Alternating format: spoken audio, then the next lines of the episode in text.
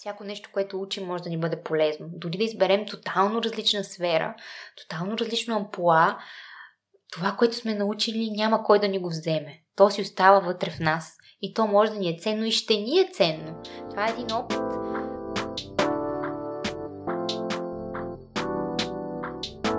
Здравей, Вики! Благодарности, че отдели време за мен и за слушателите в последните дни в София, преди заминаването на Родопите.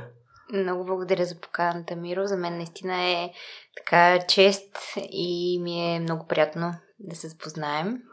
На мен още повече, Вики, след като ние те препоръча, видях твоята история. Накратко видях, че имате общ проект с Алекс и това, през което си преминал е доста похвално и аз може би участие преминавам през това за движение след това ще стигнем дали всъщност аз се движа към себе си или правя да, други стъпки.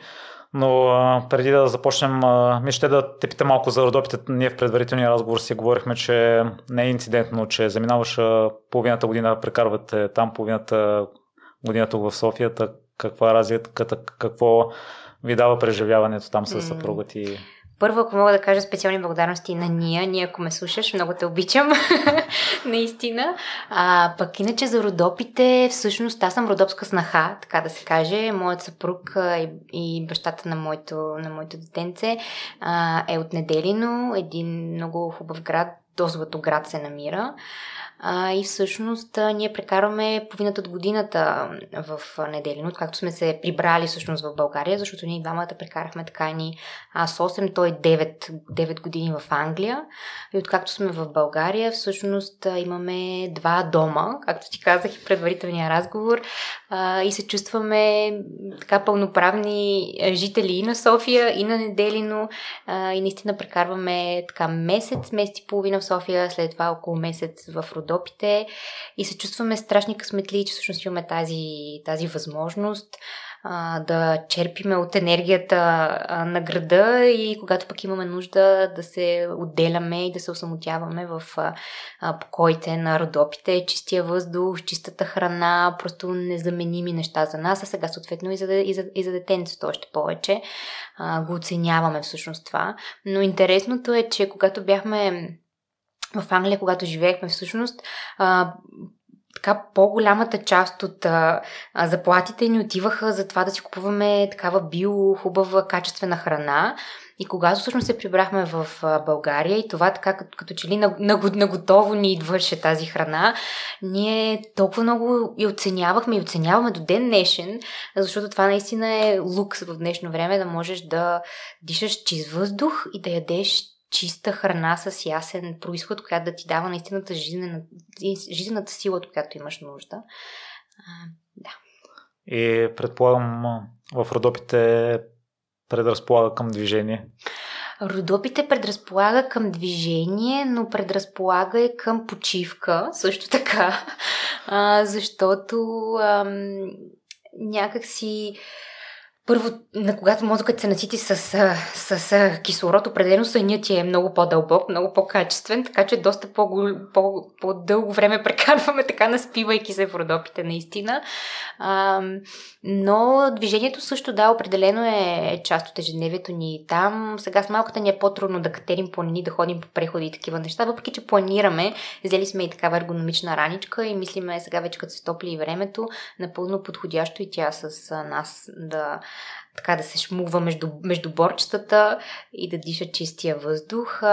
И да, определено и движение, и, и пълноценна почивка, докато тук в София е по-скоро работа, по-скоро така ангажименти, задачки и почивката е по-на заден план, докато там успяваме да наваксаме наистина. Странно, ти като спортист, предполагам, че тогава си имал стриктен график в тренировките. Аз ежедневията са ми еднакви, нямам големи разлики в дните и малко ме очудва, че се различава драстично престои тук в София и в Родопите, тъй като и двамата си работите от вкъщи, не е необходимо да ходите mm-hmm. в офиси. Ами всъщност аз не съм професионален спортист от доста така отдавна. Кариерата ми приключи още в тинейджерските години, така професионалната кариера. Започнах с, да занимавам с фигурно парзаляне някъде на 3 годишна, мисля, че моите родители, за, за което съм им безкрайно благодарна. Наистина, наистина благодарна, че с тях беше важно всички, и аз, и брат ми, и сестра ми да, трени, да тренираме и спорта винаги е бил така на почет в нашето семейство и всъщност те ме качиха на ледната парзалка. Мисля, че на около 3 годишна бях и след това някъде 11-12 години продължи така спортната ми кариера, т.е. в тинежските години аз бях поставена пред избора за добро или за лошо, да избера дали да се посветя изцяло професионално на спорта или да избера така учението и това да нали, да държа други изпити, IELTS сертификати, след това заминаването за Англия, така да започна една подготовка за университета, който съм избрала. А, така че аз избрах това, но а, съм безкрайно благодарна на всичко това, което ме е научил спорта. Наистина спорта учи неща, които нищо друго не може да те научи. И аз мисля да предам този опит и на моето дете със сигурност. А, искам тя да опита да види а, така, различни спортове, да прецени кое е нейното, но най-вече да има едно изградено ежедневие, в което има ясно разпределение на това а, кога имаш отговорност, кога тренираш, кога почиваш. Тоест тази организираност и това разпределение на времето безкрайно ценно. Наистина до ден днешен, даже бих казала, че може би това е най-силното ми качество към момента научено от спорта, да, да, да си разпределям времето правилно. Вики, а ти чувал ли си за Апо Оно? Не. Това е най-декорирания атлет на зимните олимпиади. Той участва в шорт-трек дистанцията. шорт-трек, да. Брат ми тренираше шорт-трек като малко. Всъщност, да, ние на Славия парзалката тренирахме, аз фигурно той шорт-трек. А, така че, да, гледала съм много състезания по шорт-трек, но не съм чувала, да. Защото чета втората му книга в момента и като видях твоята история, веднага се сетих за него, тъй като и той преминава през транзиционен период след прекратяване на спортната си дейност и насочването към предприемачеството. Та, виждам сходство малко между вас двамата и първо ми се иска да поговориш малко за фигурното парзане, защото за мен е малко нетипичен спорт в България. Ти си имал доста успехи, медали, грамотита. Какво те отличаваше тогава от другите състезателки? Ами, какво ме отличава от другите състезателки, не мога да ти кажа, но ще започна от там, че фигурното парзаляне, е, както ти казах, моите родители избраха така парзалката и спорта, но аз имам руски корени, моята баща е руснак, съответно знаеш в тези държави така фигурното парзаляне е доста почитан спорт и може би продиктувани от това, че може би той така е бил по, по-запознат. всъщност аз съм прекарвала много от летата си в Русия, ходила съм и на състезания там, руска треньорка ме е тренирала, така че имам тази така жилка в себе си. Там даже си спомням, че когато ходихме зимата, между блоковите пространства, всяко малко така, буквално малко езерице, което се, се е формирало, има лед, децата излизаха с кънки и се празаляха. Буквално това е както тук топка навън, между блоковете, така там е фигурното празаляне. Просто е слагаш кънките и отиваш на всяко едно летче, където някъде се е образувало и м- практикуваш някак, някак, някак, някакви неща. Така че наистина на, на пиедестал този спорт. А иначе за филмното празаляне, какво друго да ти, да ти разкажа? Ам, аз самия спорт много ми харесваше и наистина се наслаждавах изцяло на самия процес на подготовката, изграждането на, съчетанията, музиката, хореографията. Единственото, което не ми харесваше никога е балета, който беше задължителен. това беше така, може би, нещото, което не ми, не ми допадаше със сигурност, не беше моето. но пък отново тази дисциплина, която и балета дава, а, мисля, че тя така е допринесла и моя характер да се, да се изгради. Друго нещо интересно, което мога да ти кажа за времето ми на парзалката и в фигурното парзаляне е, че тогава започна едно много дългогодишно приятелство с най-добрата ми приятелка и до ден днешен, т.е. вече 25 години с нея горе-долу сме а, приятелки. Ние бяхме така двете, може би, най-така конкурентните състезателки по това време. Тя беше за един клуб състезаваш, аз за съвсем различен клуб състезавах. Бяхме така на еднакви години, съответно състезавахме се една срещу друга, но бяхме най-добри, най-добри приятелки. Имам такива спомени от детството, в, в които да, живеехме в един блок и примерно преди състезание се оправяхме, там грим, прическа, триката, оправяхме се заедно и след това отивахме на, на, на празалката и бяхме така в двата ъгъла на празалката с двете треньорки и нали започва състезанието. А, и това е не, наистина страхотен спомен и невероятно преживяване. И до ден днешно всъщност тя ми е най-добрата, най-добрата приятелка, така че едно приятелство изпитано във времето, още нещо, което спорта ми е дал. Ще ни разкажеш ли какво представлява и тренировките на един състезател по фигурно парзаляне? Ами, по тренировките на един състезател всъщност има две части на тренировките. Едната, едните са а, на лед, другите са така наречените сухи тренировки, т.е. когато лятото парзалката е размразена, има някакъв период сега вече днешно време, не знам точно какъв е периода, но преди беше около месец и половина-два.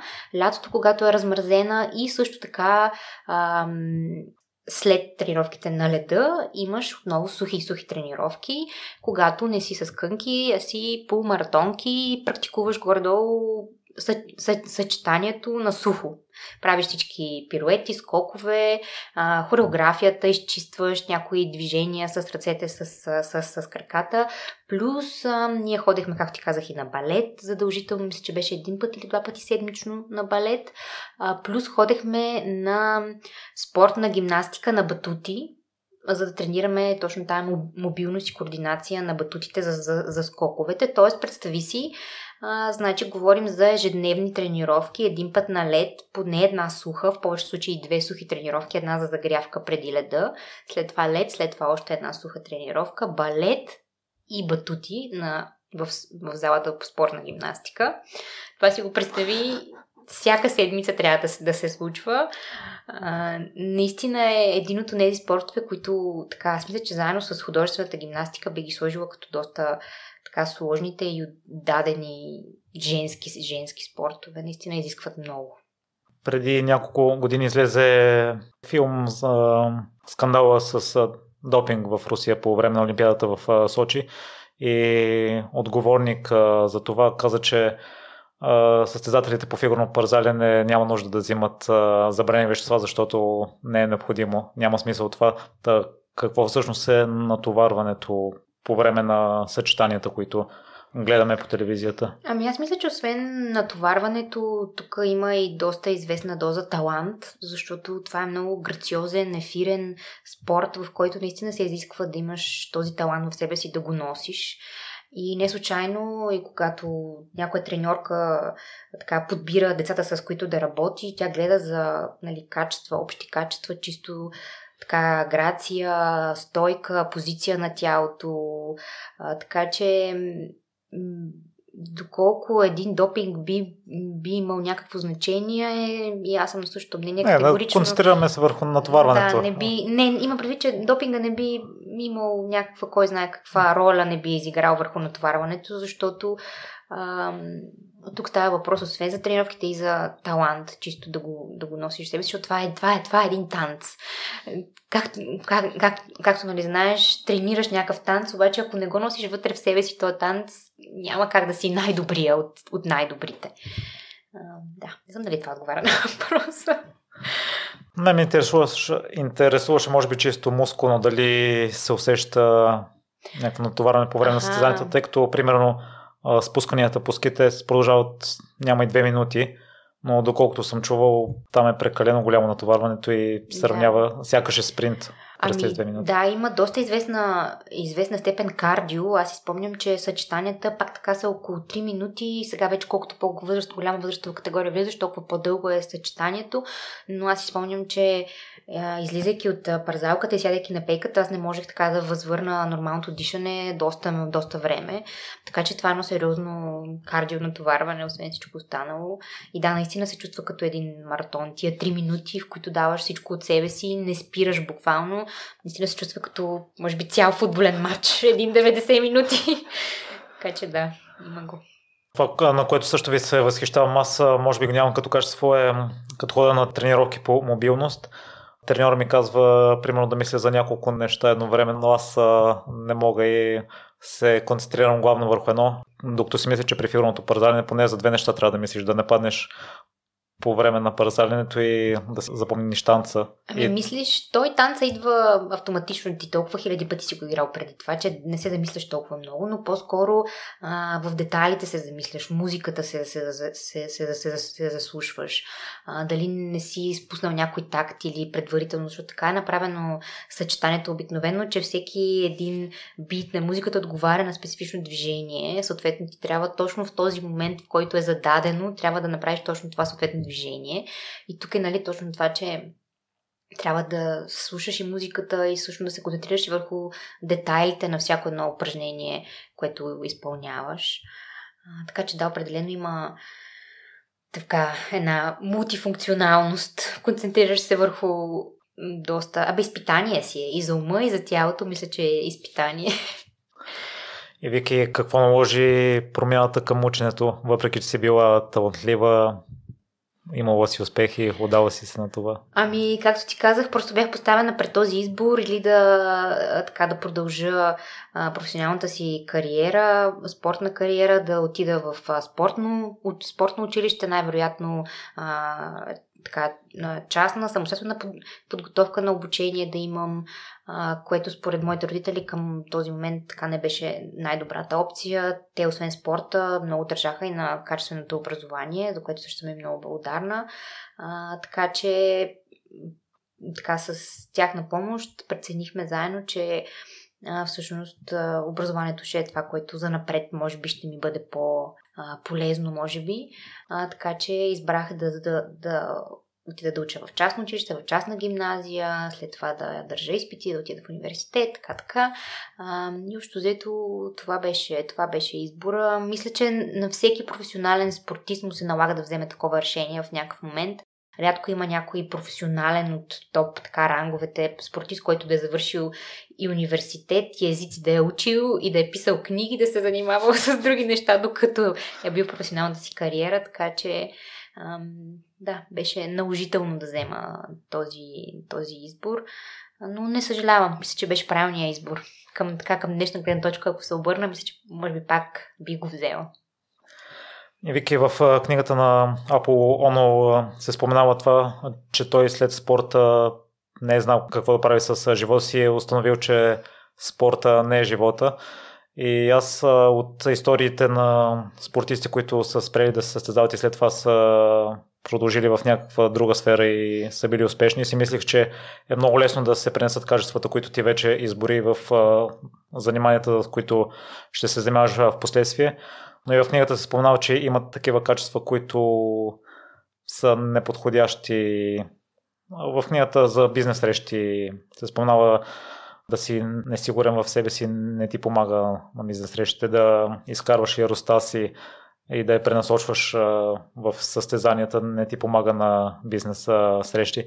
Та, освен на положителните качества, има ли някои, които осъзна, че фигурното парзалене не е ученето и е по-трудна транзицията? Ами със сигурност това е един огромен преход, огромна промяна. Професионалният спорт е една крайност, така да се каже, ако гледаме, така, ако има някаква скала. Професионалният спорт е в едната крайност. Наистина даваш цялата си енергия, цялото си време, а, даже твоите близки по някой път трябва така да се лишават. Аз си спомням, моите родители си нагласяха така програмата и семейните ангажименти изцяло спрямо моите тренировки. Събота, неделя, празници, вакансии, всичко се съобразяваше с моите и на брат ми тренировките. Тоест, тук говорим за една изцяло отдаденост на теб и на твоето семейство. Тоест, това наистина е едната крайност. И в един момент, отказвайки се от това, а, ти трябва някакси да намериш баланс, да тръгнеш така към, а, нали, към някакъв преход. И наистина е ужасно трудно. Може би аз не съм го изживяла чак до такава степен, защото, както ти казах, при мен това случваше в тинейджерските години. Тоест, там всичко беше един голям преход и една голяма промяна, така или иначе за мен. А, но а, какво е качество? А, ох, може би сега ще кажа непримиримостта. Затова всъщност на мен много ми харесва името на, на твоя под, подкаст Непримиримите. Непримиримостта е може би това, което леко ми а, пречи, така да кажем. По-скоро не, че ми пречи, ами по-скоро имам да си го дошлайфам, да кажем, защото всяко качество ни е важно и има някакъв смисъл в него, и има някакво значение. Но точно това, когато бях фигуристка, всъщност тази непримиримост да съм още по-добра, още по-добре съм си изиграла съчетанието, а, нали, още и още и още. Всъщност сега мисля, че това още и още и още в главата ми по-скоро ми носи негативи и ме кара да бягам от баланса. А за мен наистина е много важен баланса и между личния и професионалния живот и чисто в мен самата като движение, почивка, сън, емоции, т.е. Всяко, всяко едно нещо аз търся баланса. И това може би ми беше най-трудно и това беше моят най-трудно извървян път от непримиримостта към този вътрешен баланс и мир. И наистина е трудно. И мисля, че до ден днешен така все още не съм го ушлайфала до степента, до която искам. Другото негативно качество, което Аполоно споменава е страх от загубата, че това също не му влияе добре в момента. Mm-hmm. При теб има ли е такова нещо и сега да се пренася? Ами, не да ти кажа честно, не си спомням да е имало страх от загубата а, по-скоро отново тази непримиримост вътре в мен самата, като че аз не съм се справила, че аз не съм положила достатъчно усилие. А, винаги съм търсила, може би, вината в себе си, а повече така отговорността в мен самата. А, но страха от загуба, не. Не мисля, че и към момента имам някакъв страх от загуба, какъвто и да било. За мен всичко е урок. И едно, един голям урок, в който имаме малки манички урочета, които учим. Така че една загуба е един научен урок. Вики, това е първата голяма промяна в живота ти от фигурно пързалене към да. учение. Все още не си си научил урока за движение вътре към себе си? Ами, имам още и там какво да уча. То всички, може би всяко нещо имаш какво да учиш, но да, и това е още нещо. Но хубавото при теб е, че не си спряла, след това си продължила с йога, пилатес, бойни спортове, да, фитнес. Точно така, да. По едно време наистина така бях доста зарибена и по бойните спортове. А, ходих и на класове, и на таебо, и на всякакви такива други, и на джудо по едно време също Абе, спорт винаги е бил в кръвта ми и до ден днешен, може би, просто в различни ампула, но наистина не, не, не спрях, нямах така този защото повечето според мен спортисти това, което правят, изведнъж спират а, движението и може би това чисто и ментално е много по-трудно да го, а, така, да го, да го, да го превъзмогнеш, докато аз започнах да се занимавам с, с други неща. Спортна аробика, а, по едно време си спомням, че бях записала. А, след това в университета по-късно почнах да ходя и на народни танци, и на фитнес, и на пилатес, и на йога общо взето беше ми интересно да пробвам. Може би точно това, че бях, бях ограничена към, само в един спорт, докато тренирах и след това а, така ми се стори интересно да изпитам тялото си и в други амплата и да видя пък къде може би ще съм добра също. И то пък се оказа, че а, нали, мога да бъда добра и в, и в, и в, и в други насоки. Да продължим с образованието. Решавате, че ще се готвиш за Англия и ще разкажеш ли за процеса на подготовка за кандидатстването и заминаването вече? Ами процеса на подготовка, то по-скоро се започва с този вътрешен избор, да вземеш решението къде искаш да учиш. Според мен първо се започва с това къде. Дали ще оставаш в, тук в България или в, или в, в чужбина и след това всъщност определяйки вече мястото, след това се насочваме нали, така по специализирано към самия университет, към, към специалността, която ам, искаш да учиш. Иначе подготовката а, трябваше да държа IELTS, съответно за ниво на английски, въпреки че съм завършила английска гимназия и повечето предмети съм ги учила на английски, включително химия, физика, а, счетоводство, менеджмент съм учила на английски още в гимназия, а, но все пак ми трябваше и сертификат. А, след това си спомням, че имаше едно мотивационно писмо, много дълго, което трябваше да напиша, беше много така предизвикателно за мен. А, всъщност аз дълго време се колебах дали искам да запиша някаква по-така хуманитарна специалност. Физиотерапията много ме влечеше по едно време, изхождайки нали, от спорта и от а, движението. Много ми беше интересна.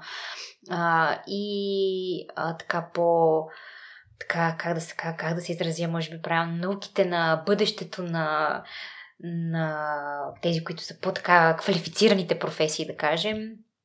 Та всъщност избрах менеджмент с, с, с езици, а, като още, още от, от а, гимназия, освен спорта, на мен страшно много винаги са ми така били любими на сърце езици.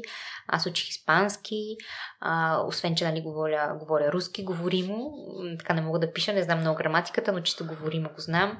Учих испански по това време, английски и всъщност избрах менеджмент с езици, което беше така добър един вариант и компромисен и комбиниращ хем друга моя страст езиците с нещо, което е по перспективно, така да кажем, и нещо, което по, а, бих могла да намеря по-лесно а, така, приложение след това. И така, това беше всъщност под, под, подготовката.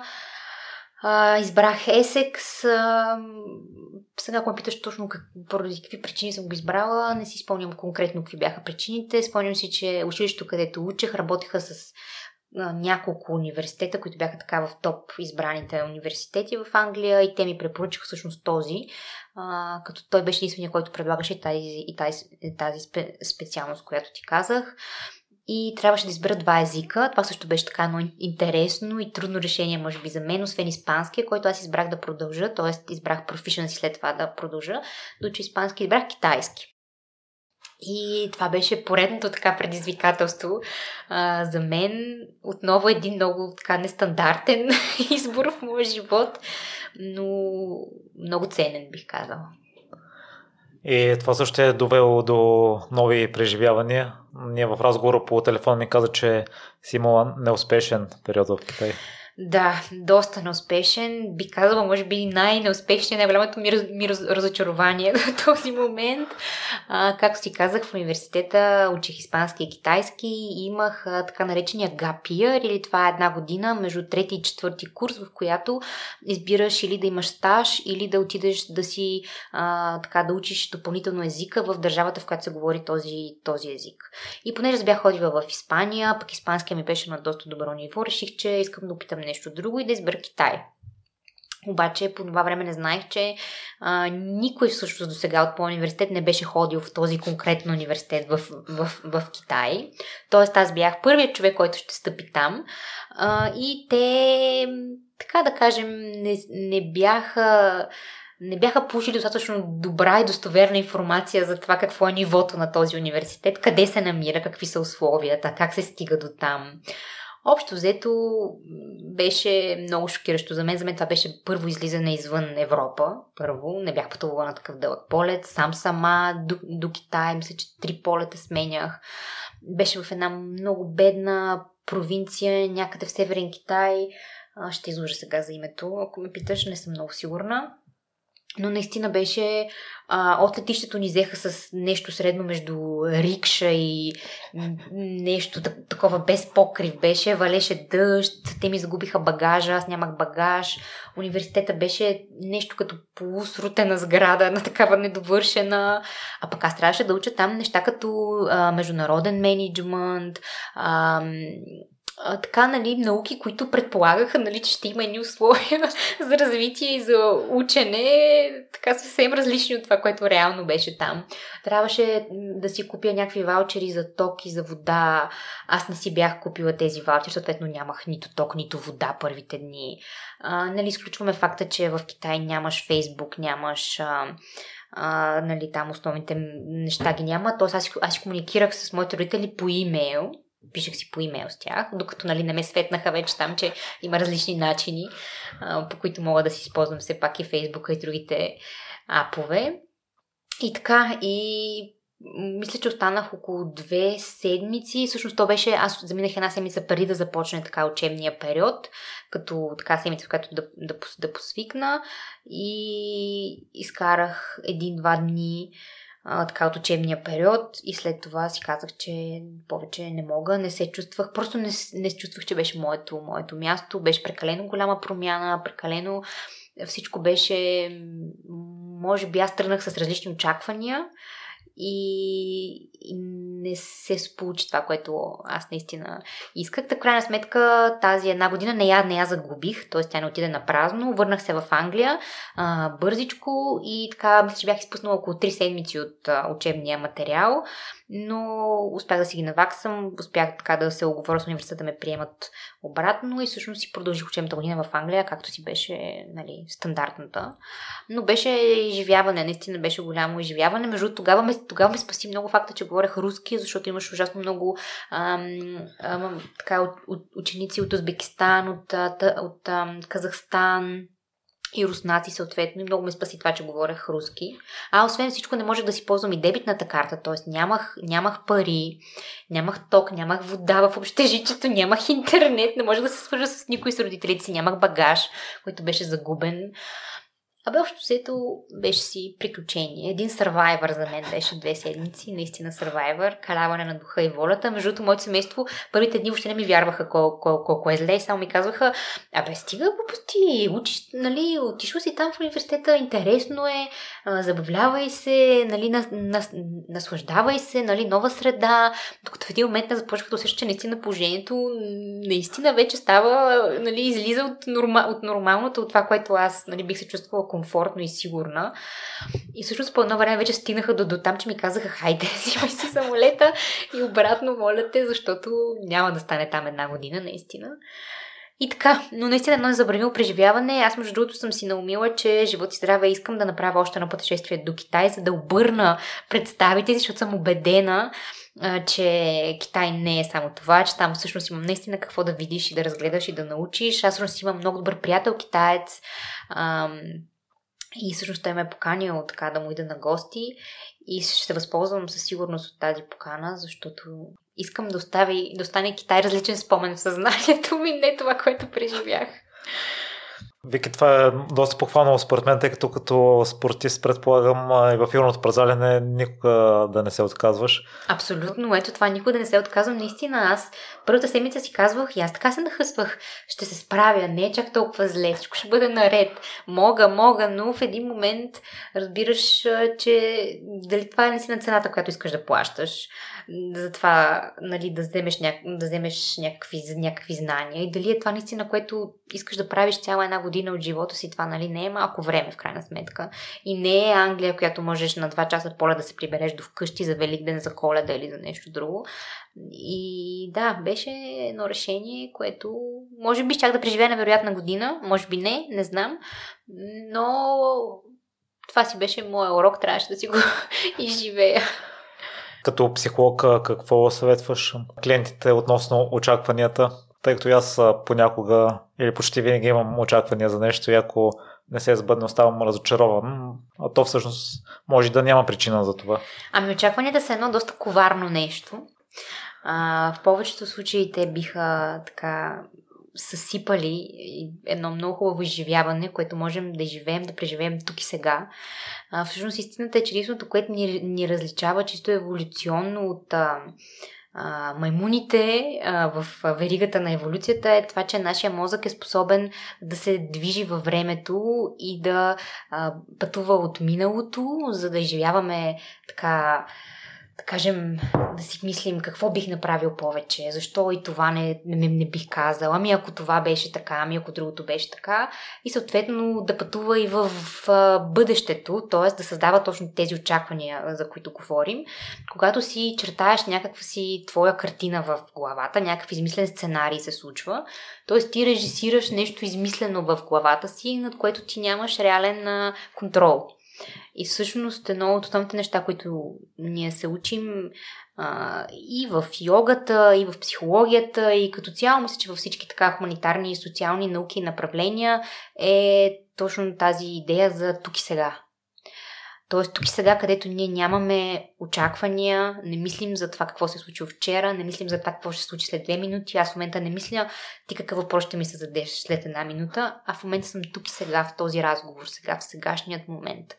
А, така че очакванията наистина са нещо, което ни различава от другите същества, така да кажем, но и нещо, което много трудно ние можем а, да управляваме в себе си. Може би едно от най-трудните неща, които трябва да се справим с него в а, съзнанието си. Най-трудните вътрешни битки е с очакванията.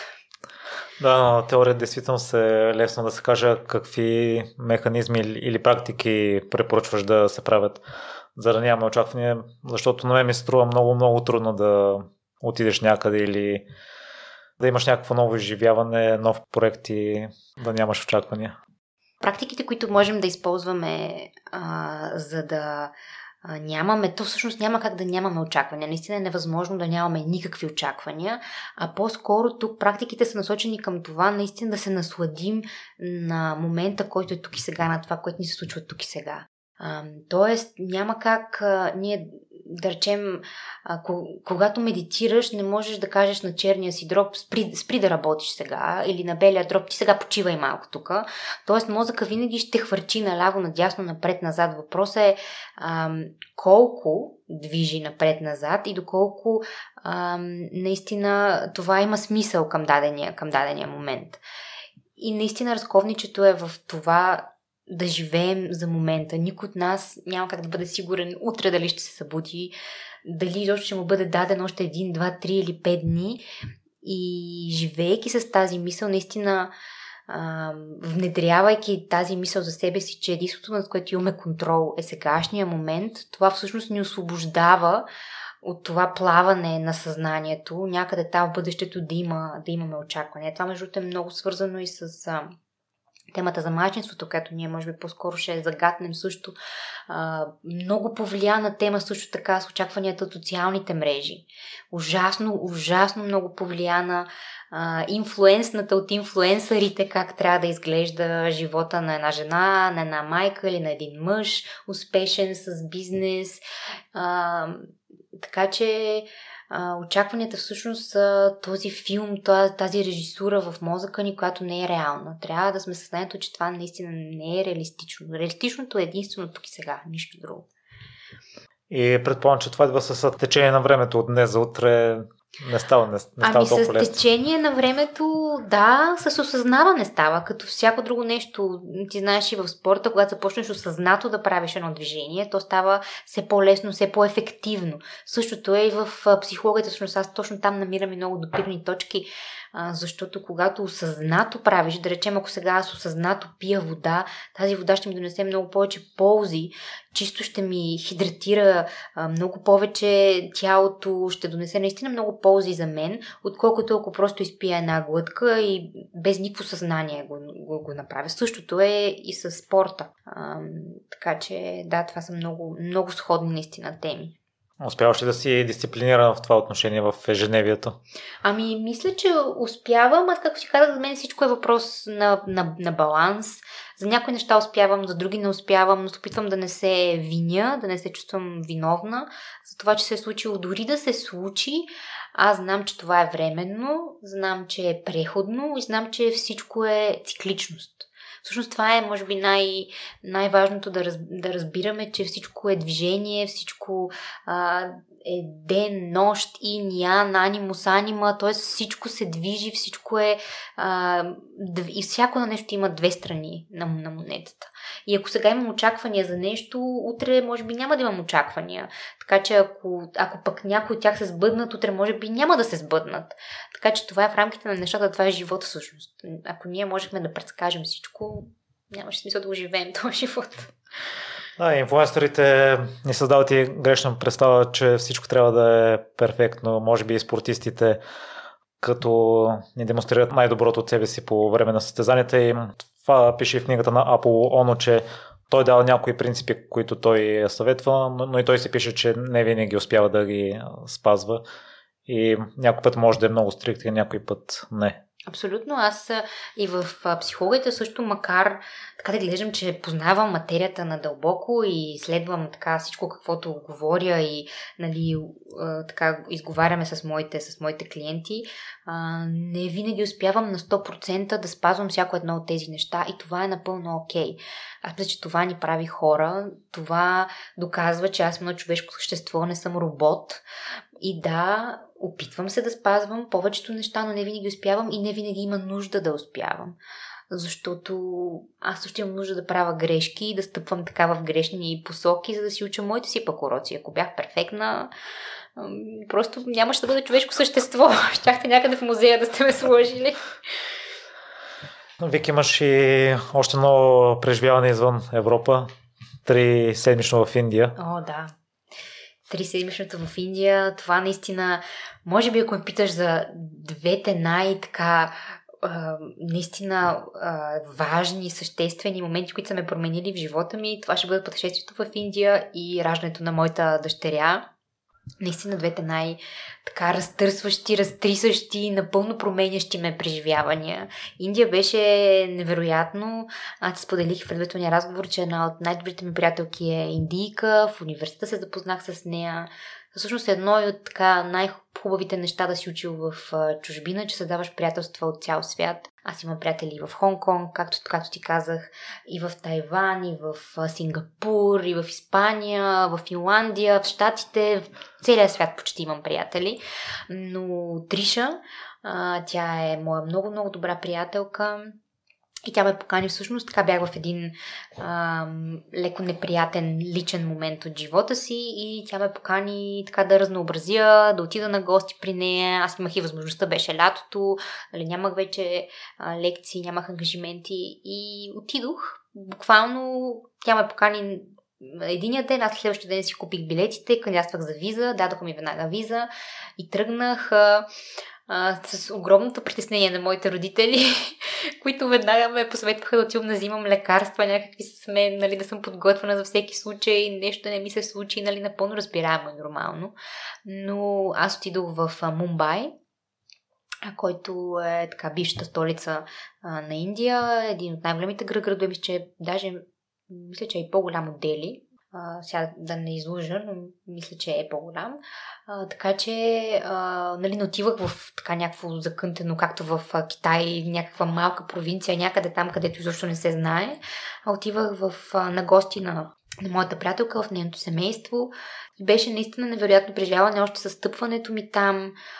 А, къща, в която живееше там. Може би направи го специално това, че бях с човек, който е а, нали, от там, човек, който говори езика, човек, който може да ми покаже не просто туристическите обекти, ами нещата от ежедневието, от бита им, откъде си купуват плодове, откъде си а, любимия и таксиметро шофьор, кой е, а, такива дни дребнички неща, които всъщност го направиха наистина уникално и запомнящо се е преживяването. Едно от най-хубавите неща всъщност, а, освен че видях Тач Махал и, и бях на различни такива емблематични места, беше среща ми с един индийски гуру, който беше наистина преживяване като от някой филм в едно много такова селце, забутано между едни планини.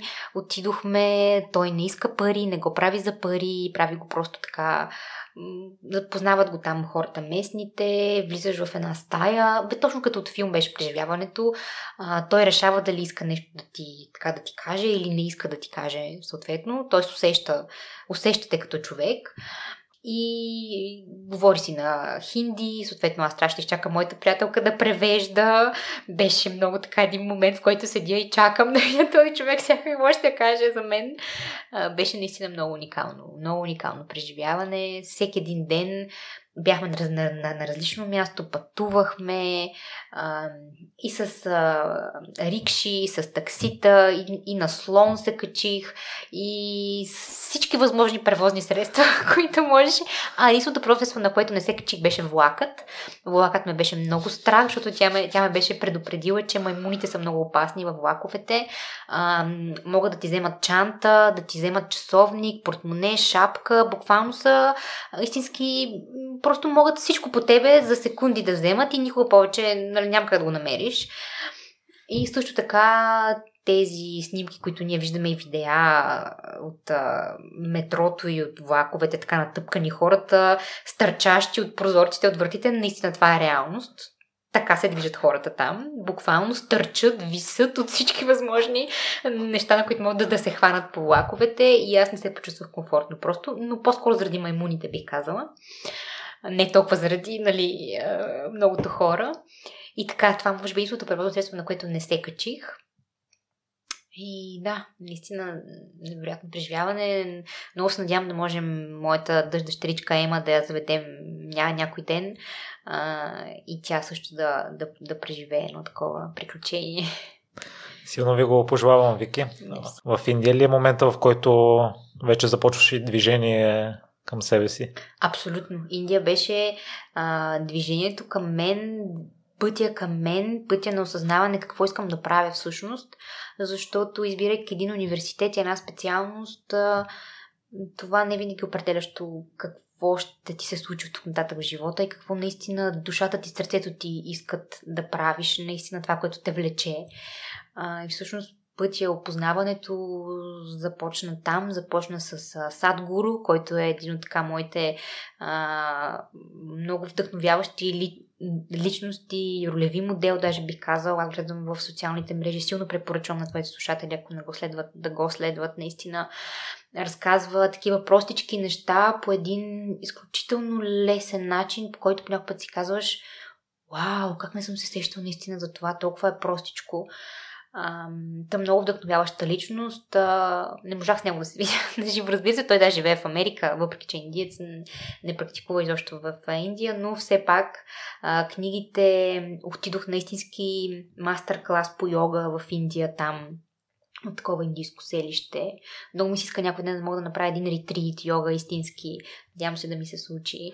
А, но там започна пътешествието. Там всъщност си дадох свободата, времето, а, така да попитам себе си какво наистина аз искам да правя, да усетя какво е нещото, което ме прави щастлива, какво е нещото, което така ме вдъхновява и ме кара сутрин, като се събудя да си кажа, аха, ето това наистина ми е на сърце, ето това готино ми е да го правя. И да, може би тогава има хем времето и възможността да се отпусна, хем самата така, атмосферата, обстоятелствата бяха такива, че просто Индия те предразполага към такъв вид а, себеосъзнаване. И взе решение, че психологията е това нещо? Ами аз не знам дали взех решението. По-скоро аз си го мислех доста преди това. Даже бих казала, че може би от малка психологията ме е влечала. Наистина психология, социология, хуманитарните науки, литература винаги са ми били така интересни езици, както, как, както ти казах. Винаги съм ме влечал на там. Но някакси не, може би не знаех точно какво е. А, и да, тогава взех решение, че искам да правя нещо свързано с, с духовността, с ам, не, точно, не само с тялото, но и с ума си. Тоест тогава беше един такъв аха от тези моменти, аха, в които си казваш, абе, освен тялото, ума също всъщност е, е, им, има сила в него и можеш да го използваш. И, и ако, ако пък комбинираш и двете, и тялото, и духа, и вече става наистина една синергия такава уникална. И да, тогава всъщност аз записах една магистратура, която беше стъпка към това, което всъщност исках да правя. Всъщност пътешествието в Индия се случи между бакалавъра и, първият, и първата ми магистратура. А, първата ми магистратура е по а, маркетинг и социология. Всъщност това беше така една стъпка в, така да кажем, моя си път. А, след това така намерих си работа отново в такъв сектор. Явно просто а, моят път си е към такива, такива науки. Бях маркетинг менеджер на Кралската, а, Кралската асоциация на глухите и глухонемите хора едно още едно невероятно преживяване. Учих, учих езика на глухонемите, а, така минах едно доста добро ниво на а, британски език на глухонемите. Не знам дали знаеш, езика на глухите всъщност има, всяка държава е различен. А, да, т.е. има български такъв език. Аз учех, т.е. аз сега, ако трябва да говоря с някой глух или глухоням човек, няма да го разбирам, няма и той да ме разбира, но с британец, ако говоря, ще се, ще се разбираме. А не е ли странно? Ами, като всеки език, това си е език, в смисъл те си имат а, структура на изреченията, на езика, имат си граматика, граматически особености, а, отделен език си е, въпреки че хората нали, не го третират като такъв, това е една отделна култура, едно отделно в Англия особено това е едно общество, отделно с техни си обичаи, култури. Наистина езика е така, както другите езици бихме го поставили в, в една скала.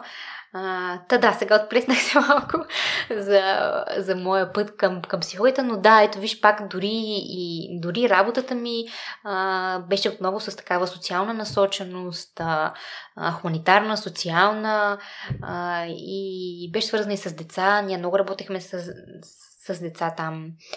И всъщност след това, вече по време на работата ми, там наистина разбрах, че първо офис работата не е до там моето. Аз много държа да разпределям времето си, това кога работя, кога почивам, кога тренирам. И това много мен натоварваше и напрягаше. Разбрах, че офис работата може би наистина не е моето. А след това пък открих кои са по-силните ми качества, това, че съм по-комуникативна, повече така усещам хората, имам тази емпатичност в мен. Всъщност, тогава може би тогава и разбрах, че психологията не е просто една тапия, една диплома, която взимаш, въпреки че и това е важно, защото в днешно време има много така психолози, консултанти и всякакви други, които нямат образованието и нямат правото да се наричат такива.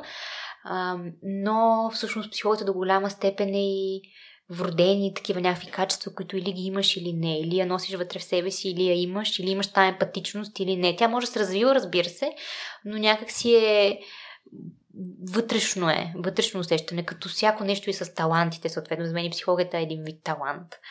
А, така че да, там разбрах, че наистина вече психологията беше моето, там осъзнах, че това ме влече, това ми харесва а, и записах а, втора магистратура, още една, така съм вечния, вечния ученик, както моите семейство ме определят. Постоянно уча, записвам някакви нови неща, а, но тогава завърших и втората си магистратура. Тогава всъщност учех редовно, записах редовно да уча. А, работех на пълен работен ден и успявах да намеря време и за, и за тренировки. така че ето тук отново това се проявява. Непримиримостта в мен се проявява. Вики, има ли нещо, с което си се захванала и не си талантлива? О, със сигурност има много такива неща. Аз не съм талантлива в този а, така по-широко приятия вариант на това, което хората разбират по талантлив, да речем музика, изкуство, в такива неща изобщо не ме бива. Аз не мога да рисувам, не мога даже да отцветявам. Когато отцветявам, излизам извън а, пунктирите, така че определено има много неща, в които не съм добра. Има едно нещо, в което обаче се надявам да бъда добра и някой ден така моето дете да ме определи като добра или поне достатъчно добра майка. И се надявам там така да спечеля моя приз. Това наистина ми е, може би, към момента най-важния, най-важната грамота, към която се стремя. И на това силно се надявам да го постигнеш, а това, че си завършила психология, нямаш ли предимство в началото да разбираш процесите на мисълта на влияние? Ами, и да, и не, до някаква степен така може да се каже, че имам един бекграунд от информация за това чисто как се развива моето дете, а, и физически, и психически, нервната му система, нали, как, какво то разбира, какво осъзнава. А, това е, нали, така да кажем, страната, която може би е по, по, по, по, по полезната. Другата обаче е тази, в която осъзнавайки ги тези неща, ти се опитваш а, нали, така, и още, и още неща да правиш и сякаш нали, да полагаш усилия детето, детето, детето ти да получава най-доброто, най-добре да се развива. Ето сега ти разбираш ли, нали, познаваш тази, тази материя, значи трябва да използваш на максимум. А пък майчеството според мен е много естествен такъв процес, в който да имаме нужда от някаква подготовка, но и нямаме чак толкова нужда от подготовка, защото то е той е вътре в нас. А, много ми беше интересно всъщност, когато когато забременях, бях си свалила едно, едно, едно приложение и там един факт, който направо ме а, взриви просто, че а, тялото на моята дъщеря още с зачеването, за зачеването й се подготвя за това тя да бъде майка един ден. Тоест, представи си, всяка една структура на нейните клетки с зачеването й се подготвя за нейния момент, когато тя ще бъде майка. Тоест, представи си колко наистина дълбоко в гените ни, в природата ни е това. Така че майчинството, доколкото е сфера, в която трябва да се учим и да, така, да наблягаме на знанията и да се усъвършенстваме толкова е нещо, което просто трябва да слушаме инстинкта си, да слушаме себе си, защото то е там някъде в гените ни. Мика, ще те върна още малко на онзи момент, в който си разбрал какво действително искаш. И ти си привилегирована в това отношение, като си била в Индия и е доста улеснен на процеса. Аз бях залитнал в крайността на движението и като всеки ден имаш тренировка, имаш поставени цели, ежедневните задачи, може би не намираш време или желание да седнеш да помислиш какво действителност а, искаш. И външни фактори понякога се налага да се случат. И при мен, може би, процес а, на това продължи сравнително дълго и при мен се получи главно от среща с един човек и разговорите с него леко по леко ме промениха. Не е било толкова бързо това решението. Какво би посъветвала хората в града, които не искат да седнат да помислят какво действително искат, като ежедневието ги притиска Знаеш ли, когато дойде някой клиент при мен и ме попита, според теб какво трябва да направя, примерно? А, да остана на тази работа или да намеря някоя друга работа? И обикновено моят отговор е аз такъв, такъв, такъв отговор няма как да да, да, да ти дам, защото отговорът е вътре в теб. Ти самия трябва да седнеш и да чуеш твоето тяло какво ти казва в подкаста, който сега слушам, казва се We Can Do Hard Things с Гленан, Гленан Дойл. Това между е наистина страхотен подкаст. А, там тя всъщност нещо много интересно споделя в, свързано с това, че хората в нейната компания а, до такава степен тя осъзнава важността на това ние да слушаме вътрешния си инстинкт, вътрешното си аз, вътрешното си усещане за това какво ни кара да се чувстваме добре и какво не, че когато седнат да вземат някакво решение, чисто бизнес решение, стратегически, тя пита, тя пита своите служители, чувстваш ли го, че е твоето или не го чувстваш, че е твоето? И ако някой служителите и каже, да, чувствам, чувствам, че, чувствам, че за мен тук има някаква топлина, има нещо, което ме дърпа на там. Чувствам, че това ще бъде окей. Okay. Тогава тя казва, да, добре, действаме, правиме го. Тоест, ам, отговора винаги е вътре в нас. Отговора винаги е там това, че ние го затъпяваме, приглушаваме го, целият този а, звук и а, всичкото това, което се случва нали, в ежедневието ни, това, това, което ти каза, забързани сме, това всичкото е толкова много информация, която замърсява, така да кажем, и, и, и представи си, че ако твой вътрешен глас е а, някаква радио, радио, радиостанция, всичко друго, което правиш, някак се заглушава звука.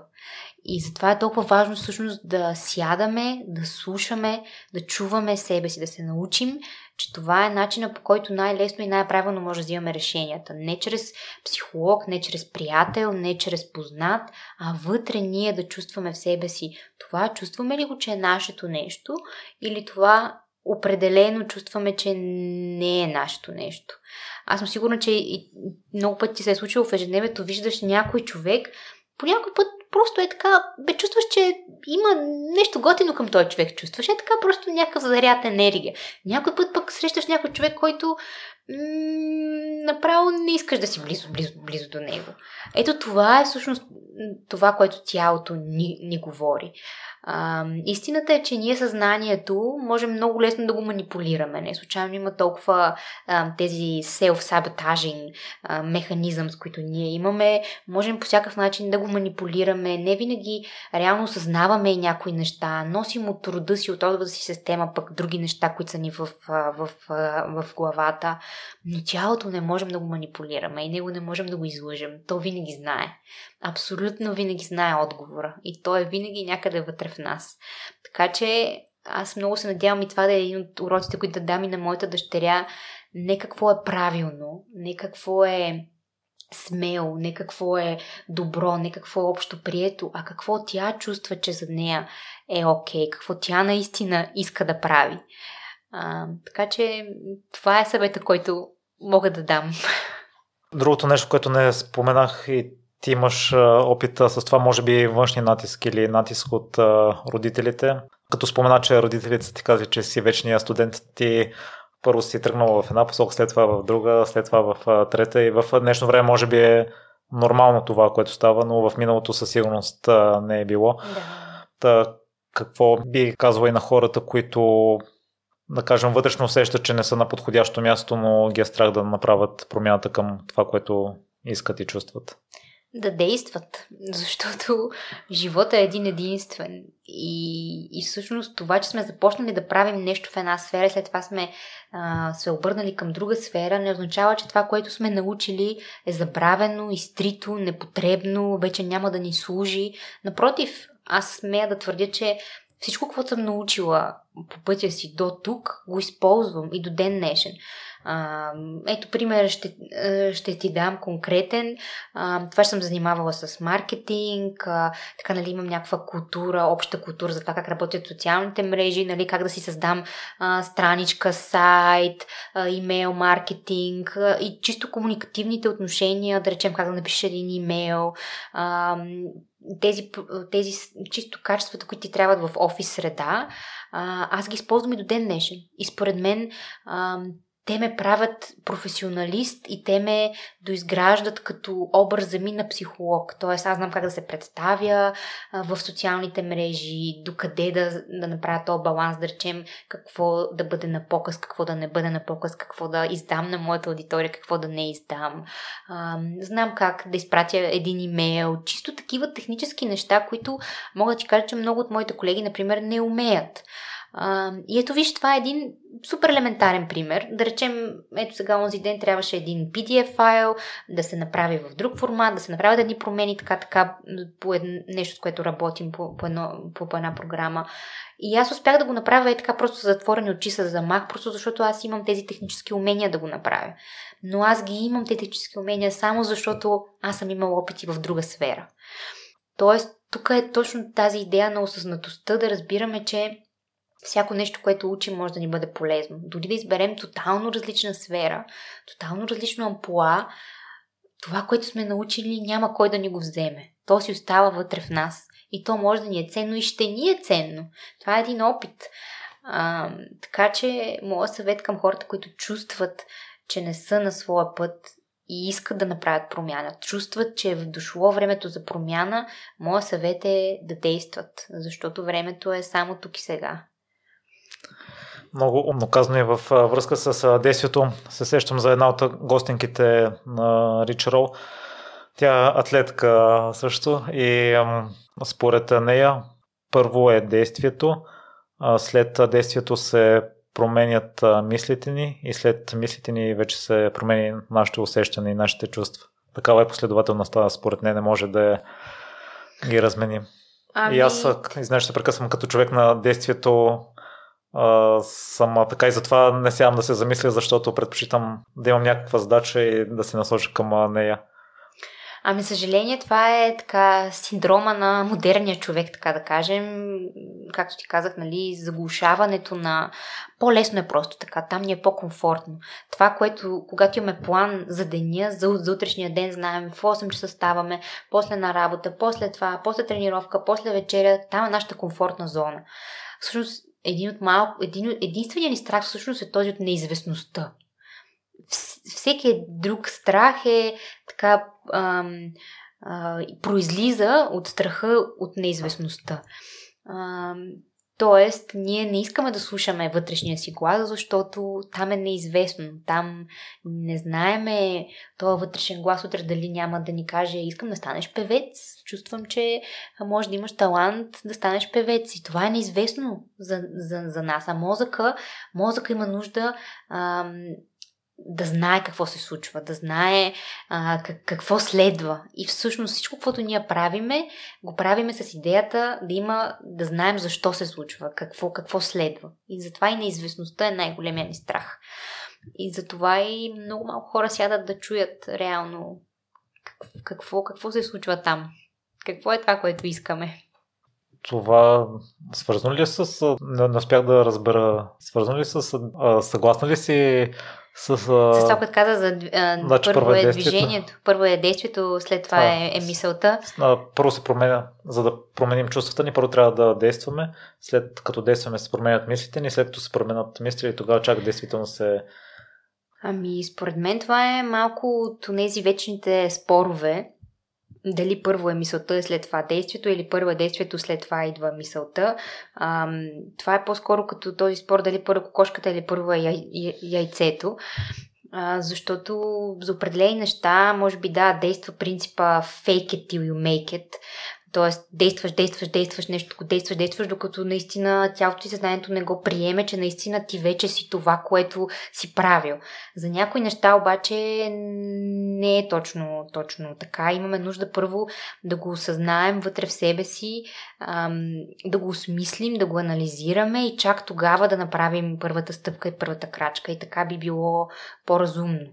А, така че, според мен, това е точно този вечния спор, кое след кое, кое след кое действа, но е въпрос на, на личен избор в, в, в крайна сметка. Ако за теб това е стратегия, която а, е печеливша и наистина носи реална промяна, тогава да, със сигурност. За други хора обаче по-скоро мисълта, по-скоро първо е осъзнаването и след това всъщност конкретните действия и стъпки.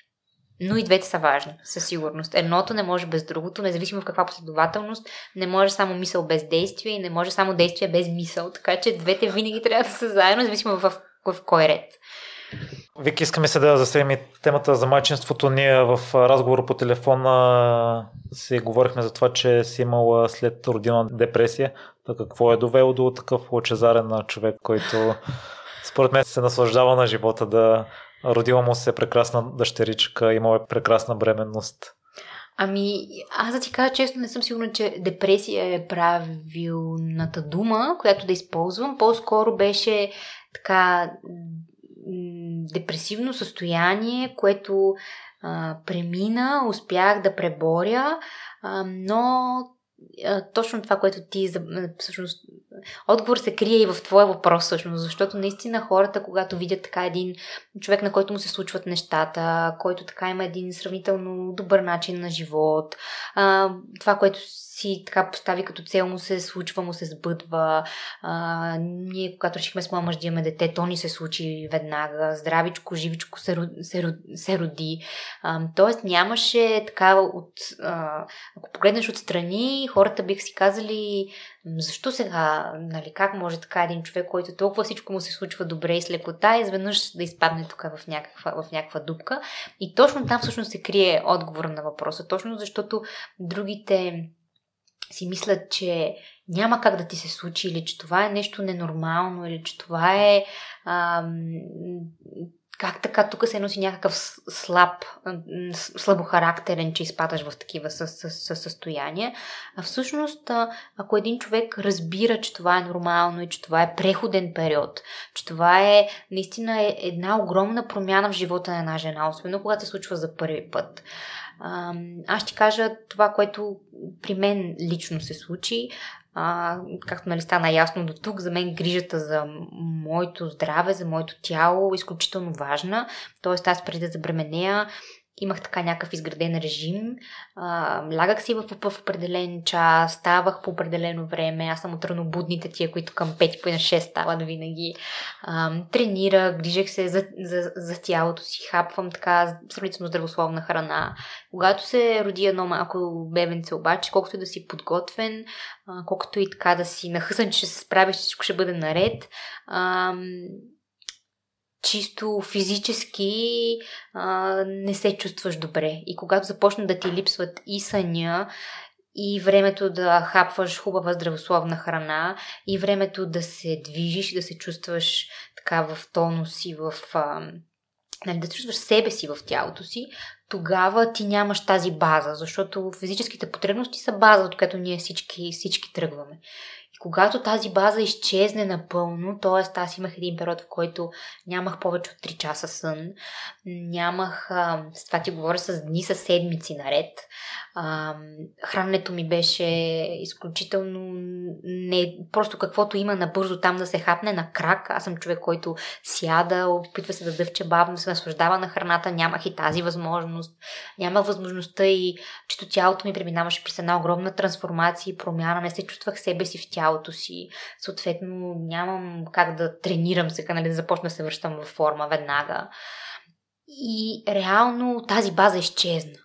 Тоест аз в момента, в който някаква негативна мисъл или състояние ме връхлетяваше, аз нямах какво да ме държи на повърхността вече, защото тази основа я нямаше. Тоест, моите физически потребности бяха изобщо незадоволени и аз просто при всяко едно малко негативно така състояние или мисъл, аз просто пропадах. И това може би е най-лесният начин, по който мога да обясня това състояние. Защото аз не да го казвам и депресия, защото то е преходно и то преминава, като всяко нещо в живота ни и с порастването на бебето и с а, нали, нареждането така на а, ангажиментите, които са около грижата за бебето, нещата се нареждат и си идват така по местата. Но това беше за мен. За някои хора не е така. За някои жени, например, тази, тази физическата база не е чак от такова голямо значение. Не е била и преди, не е и в значение и сега. Но пък нещо друго при тях куца, нещо друго е така препани камъчето при тях. Дали ще е очакванията, както си говорихме с теб. Та мен очакванията не беше чак такъв голям фактор, колкото чисто това физическото. Аз да се чувствам аз като човек, като човешко същество, като жена, да се чувствам себе си, просто се чувствах, че не съм аз. И това всъщност доведе до, до това състояние. Това, което не си изпитала след като си спрял с, с спорта, сега Точно се случва. така, да. Може би да, прав си, може би това е това, което не, не успях да изпитам сега. Аз мисля, че тогава съм го изпитала, но не е чак то, така, нали, с а, тази сила наистина. А, сега наистина го преживях с цялата си душа, сърце, наистина го преживях изцяло. А, и да.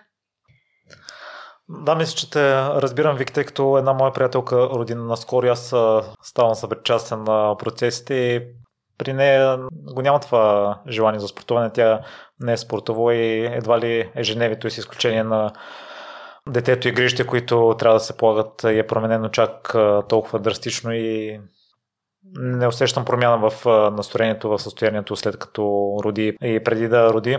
В връзка с това, тъй като аз в миналото може би си бях изградил една представа за себе си или една идентичност и с течение на времето, като я промених, съответно се промениха и действията, които трябва да предприемам и като заговорихме за очакванията, примерно в миналото, в дните, в които нямам ангажименти, съответно спокойно мога да отделя повече време за дълга тренировка, без да се пресявам, но ако се налага да пътувам в чужбина, знам, че няма да има такова време и си намалям очакваните и съответно, да кажем, ако тук в София в един ден, в който нямам нищо хикс на броя часа е окей okay за мен, то на екскурзията приемам, че хикс минус Y е напълно нормално, за да покрие нуждите е. си.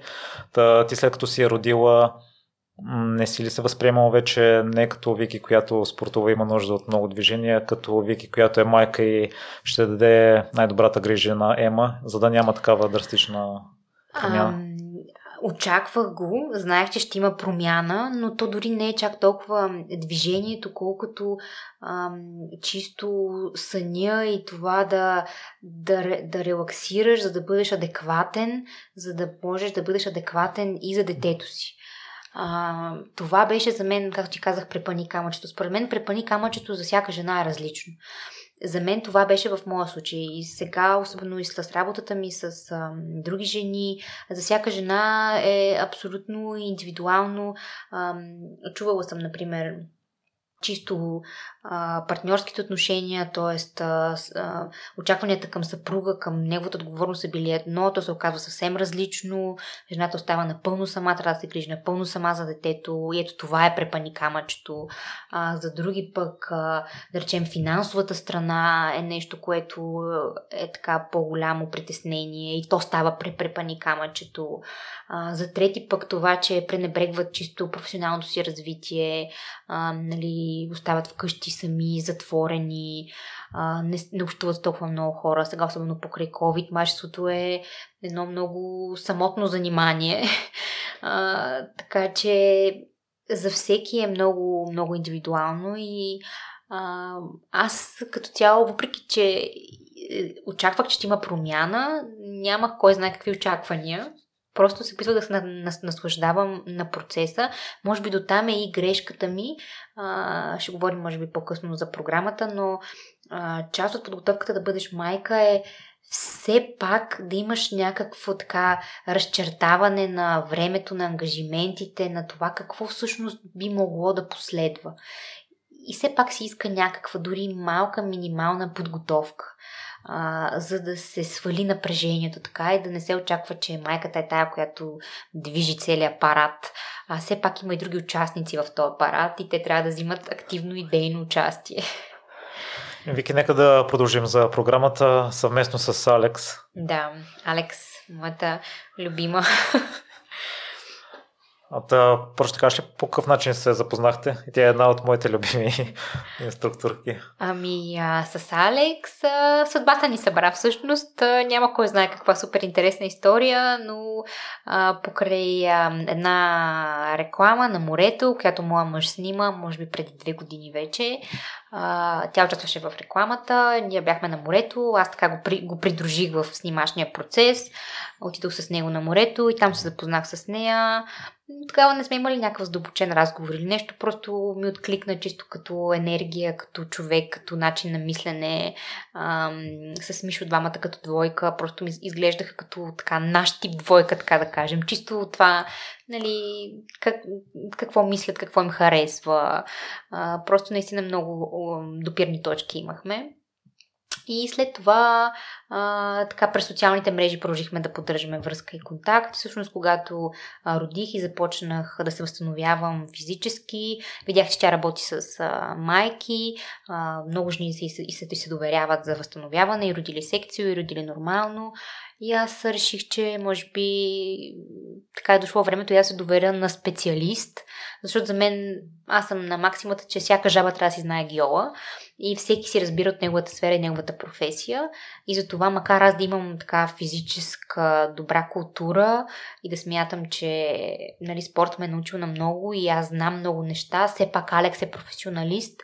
Алекс наистина знае всяка част от тялото как работи, как да се използва правилно и аз съм склонна да се доверя на един професионалист. Същото въжи, ако таксиметровия шофьор ме, ме попита по кой път да мине, аз му казвам, вие сте шофьора, вие сте професионалиста, вие избирате пътя. Така както не бих искала някой на мен да ми каже какъв метод аз да използвам в моите консултации или в терапията, която аз провеждам. Така че всеки да си знае това, в което е добър и другия да не му се меси. А, така че за това и се доверих всъщност. И изобщо не съжалявам. Не само, че не съжалявам, а съм и страшно благодарна, защото а, това, което с нея направихме като буквално за няколко дни, за няколко седмици, започнахме не да възстановяваме тялото ми, аз се почувствах като тотално различен човек. А, тотално различна версия на себе си.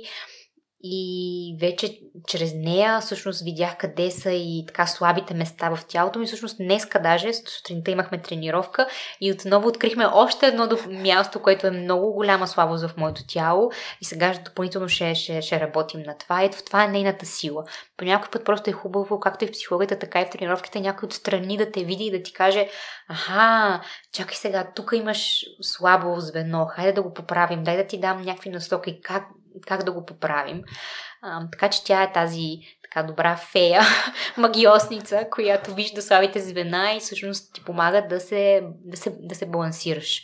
Всъщност аз съм балансьора в съзнанието, тя е балансьора в тялото, в нашата професионална двойка, така да кажем. И най-естествено всъщност решихме да направим нещо заедно, един проект, една програма, тя се роди съвсем така по естествен път дойде, а, съвместявайки нали, това, че аз се занимавам с а, жени, родили, които преминават през така тежки периоди след родилни депресии, паник атаки, а, а пък тя се занимава да възстанови телата им и чисто физически да се почувстват добре.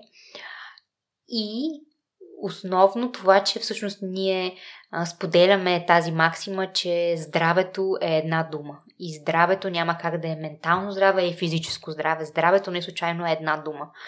И то съвместява и двете. Тоест, няма как ти да започнеш терапия с психолог, ако не се храниш добре, не пиеш никаква вода, червата ти са задръстени с бокуци, с фастфуд, изобщо не се движиш, а, същото е и няма как да възстановиш и да направиш да извадиш добро тяло, ако нямаш а, така някаква осъзнатост в себе си, не намираш баланса, а, не, не, така, не, не разбираш стойността и важността на това, което се случва. Така че абсолютно двете споделяме тази максима, че здравето е едно.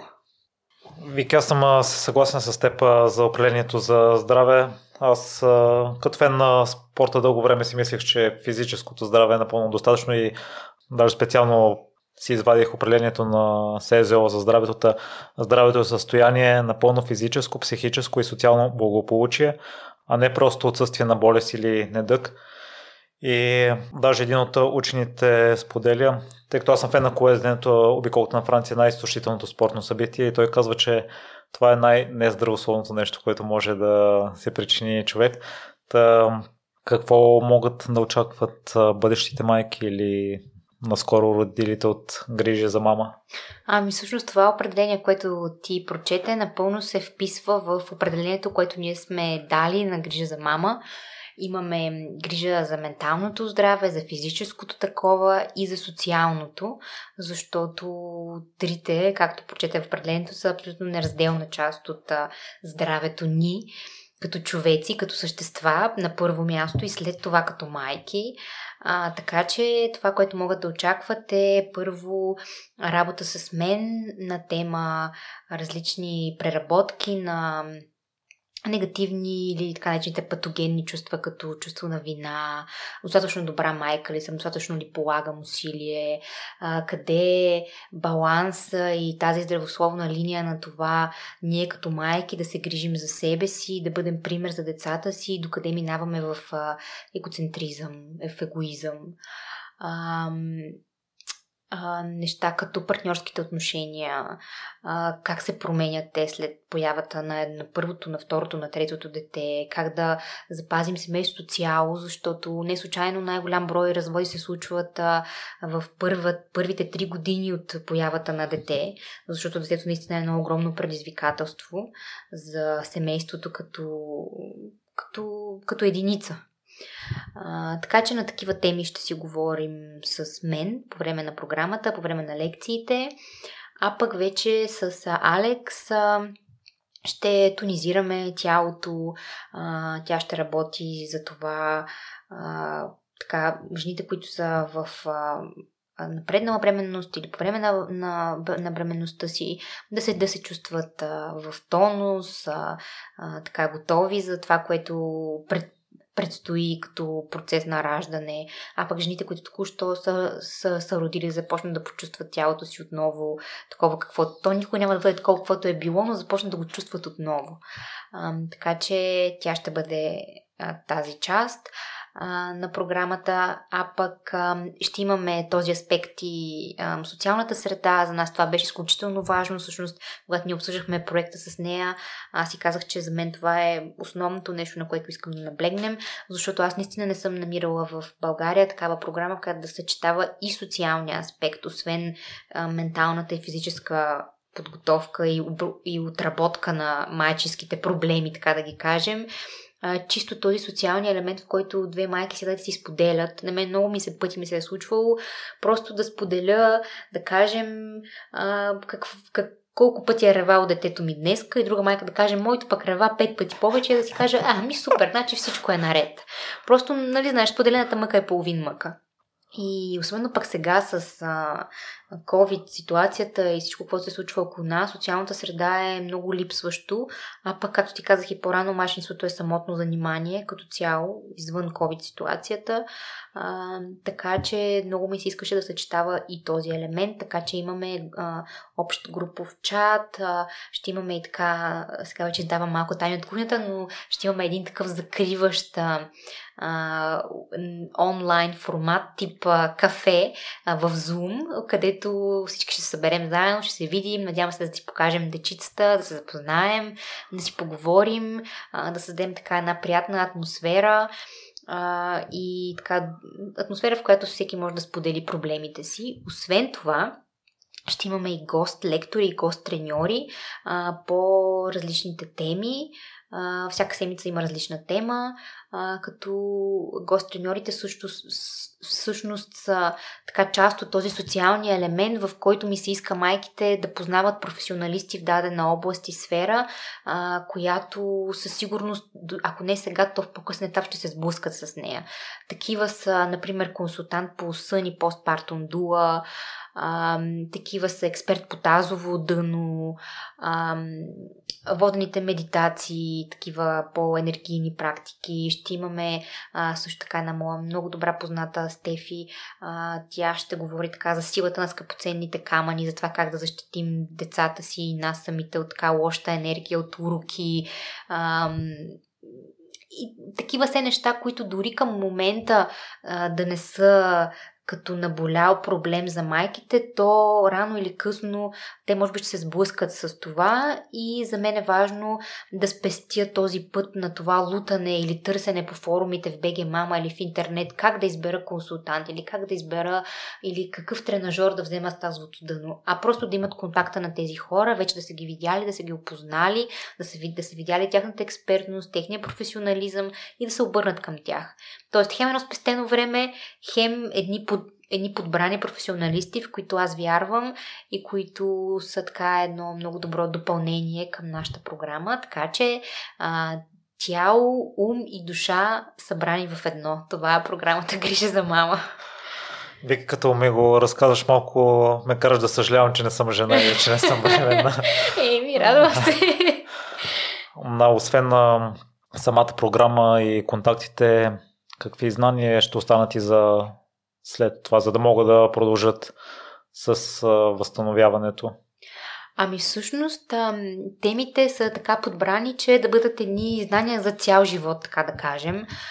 От грижата и любовта към себе си, от това всъщност как нашите деца копират а, чисто любовта към нас самите а, от майките си, а ценността и това доколко заслужаваме, доколко ние сме уверени, а, взимаме от бащите си. И каква роля всъщност играем ние като така модел а, за нашите деца. Ще преминем през, както ти казах, чувството на а, за вина, за гняв, а, докъде те са здравословни, докъде, например, гнева едно от тези патогенни чувства, които много хора се опитват да премахнат изцяло. Тоест, аз никога не трябва да крещя на детето, никога пък да не го удрям камоли, никога да не му повишавам тон.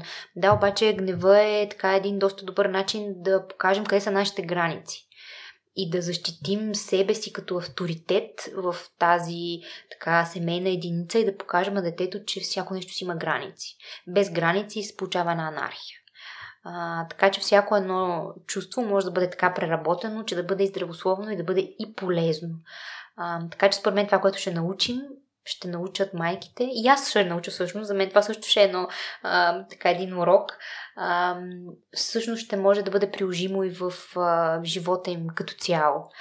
И живот и здраве, ако решат да имат нали, следваща бременност, дори да това да не е първата им бременност, пак според мен би било полезно. Така е на програмата, че хем да е полезна за майчеството, хем а, да могат тези знания да ги приложат и в а, живота извън майчинството.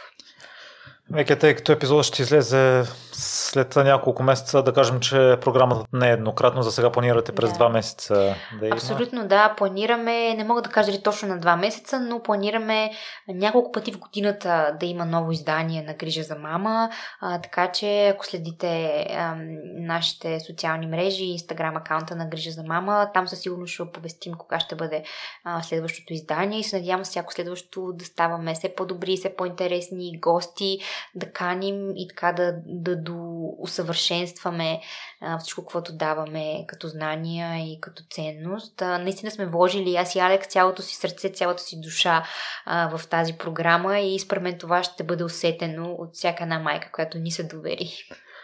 Със сигурност, Вики, виждам и усещам старанието, което влагаш и не го правите просто така да има нещо на пазара. Ти Алекс имате такава нагласа да помагате на хората. А там, дойде време за последните въпроси. В какво си се провалила? Какво съм се проваляла? Хм, интересен въпрос. Какво съм се проваляла? Ами, сега това, което инстинктивно ми идва да кажа е, че много се надявам а, да не съм се проваляла тотално в нещо, по-скоро а, да съм си научила някакви мои уроци, а, така че надявам се да нямам чак такъв тотален провал в живота си, а дори да имам, не го приемам като такъв, а по-скоро като слабо звено, над което е трябвало да поработя повече. А, но да, не съм се замислила никога над това, честно казвам. Интересен въпрос. Вики, най-големия урок, който си научила, нека да кажем от Сан Гуру. От сад гуру най-големия урок. Ам, ами най-големия урок е за а, това всъщност, а, той има един такъв термин, който се казва inner engineering, т.е. както ние инженерстваме или менеджираме външния свят, т.е. да речем този микрофон, тук някой е седнал, начертал е колко да е висок, какъв да му е диаметъра, така, така, създал го е каква материя. Така и по същия начин вътрешно ние трябва да се научим да инженерстваме, да бъдем архитекти, инженери, менеджери на собствените си тела и души. И това е еднакво важно и еднакво ценно. Тоест, както навън света трябва да бъде а, изграден, така и вътрешния ни свят. Може би това е най-ценното. А с какво се гордееш най-много? С какво се гордея най-много? Гордея се с себе си най-много. Гордея се с а, това пътя, който съм извървяла до тук. Различните ми роли на това да бъда а, дъщеря, сестра, а, съпруга, майка, а, приятел, професионалист, а, психолог. С всичките ми роли се гордея и това, всъщност тези всичките роли ме правят това, което съм. С това се гордея най-много със себе си. Вики, освен в Инстаграм, къде слушателите могат да разберат за програмата и за теб повече? Ами, програмата Грижа за мама, освен Инстаграм страница, е, има и Фейсбук такава, както и вебсайт, на който сме публикували пълното описание на темите за седмицата, гост-треньорите, всичко е много подробно описано, но разбира се, публикуваме на актуалното съдържание в Инстаграм профила ни, където и аз и Алекс се включваме с различни видеа, така че следете ни там. Отделно от теб като психолог, Вики? Мен като психолог, основно на, моята, на моя инстаграм профил, където се старая да бъда така актуална с ежедневни теми, които ни вълнуват, както и да показвам себе си такава, каквато съм, защото, както ти казах, за мен всичко е въпрос на баланс. Аз съм психолог, но на първо място съм човек и споделям нещата, които мен лично ме вълнуват на първо място, а след това вече и чисто професионално като психолог, така че повече за моето ежедневие и бити това, коя съм аз всъщност а, на профила ми. Вики, много ти благодаря за отделеното време и за разговора. Беше ми изключително приятно и се надявам да съм те заредил положително за престоя ти в Родопите. И аз много ти благодаря за поканата. А, със сигурност през това продъпите ще бъда още по-удовлетворен за добре свършената работа.